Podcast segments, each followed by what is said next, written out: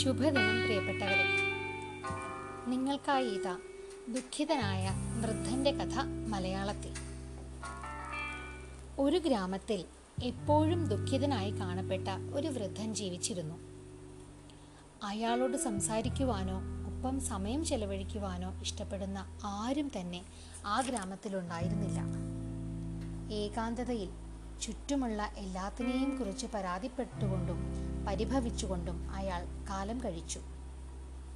അങ്ങനെയിരിക്കെ വൃദ്ധന്റെ എൺപതാം പിറന്നാൾ വന്നെത്തി. പതിവിനും വിപരീതമായി വൃദ്ധൻ പുഞ്ചിരിച്ചുകൊണ്ടും തികഞ്ഞ സന്തോഷവാനായും കാണപ്പെട്ടു. വാർത്ത ഗ്രാമത്തിലാകെ പടരുകയും ഗ്രാമവാസികൾ വൃദ്ധനെ സമീപിക്കുകയും ചെയ്തു. കൂട്ടത്തിൽ ഒരാൾ ചോദിച്ചു താങ്കൾക്ക് എന്തു പറ്റി എന്താണ് ഈ മാറ്റത്തിന് കാരണം? വൃദ്ധൻ മറുപടി പറഞ്ഞു എൺപത് വർഷത്തോളം ഞാൻ സന്തോഷം അന്വേഷിച്ച് നടന്നു. എന്നാൽ അത് കിട്ടാത്തതിൽ ദുഃഖിതനാവുകയും ചെയ്തു.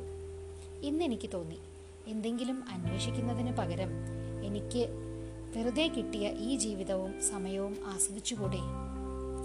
കഥാസാരം സന്തോഷത്തെ അന്വേഷിക്കരുത്. അത് നിങ്ങൾക്കുള്ളിൽ തന്നെയുണ്ട്.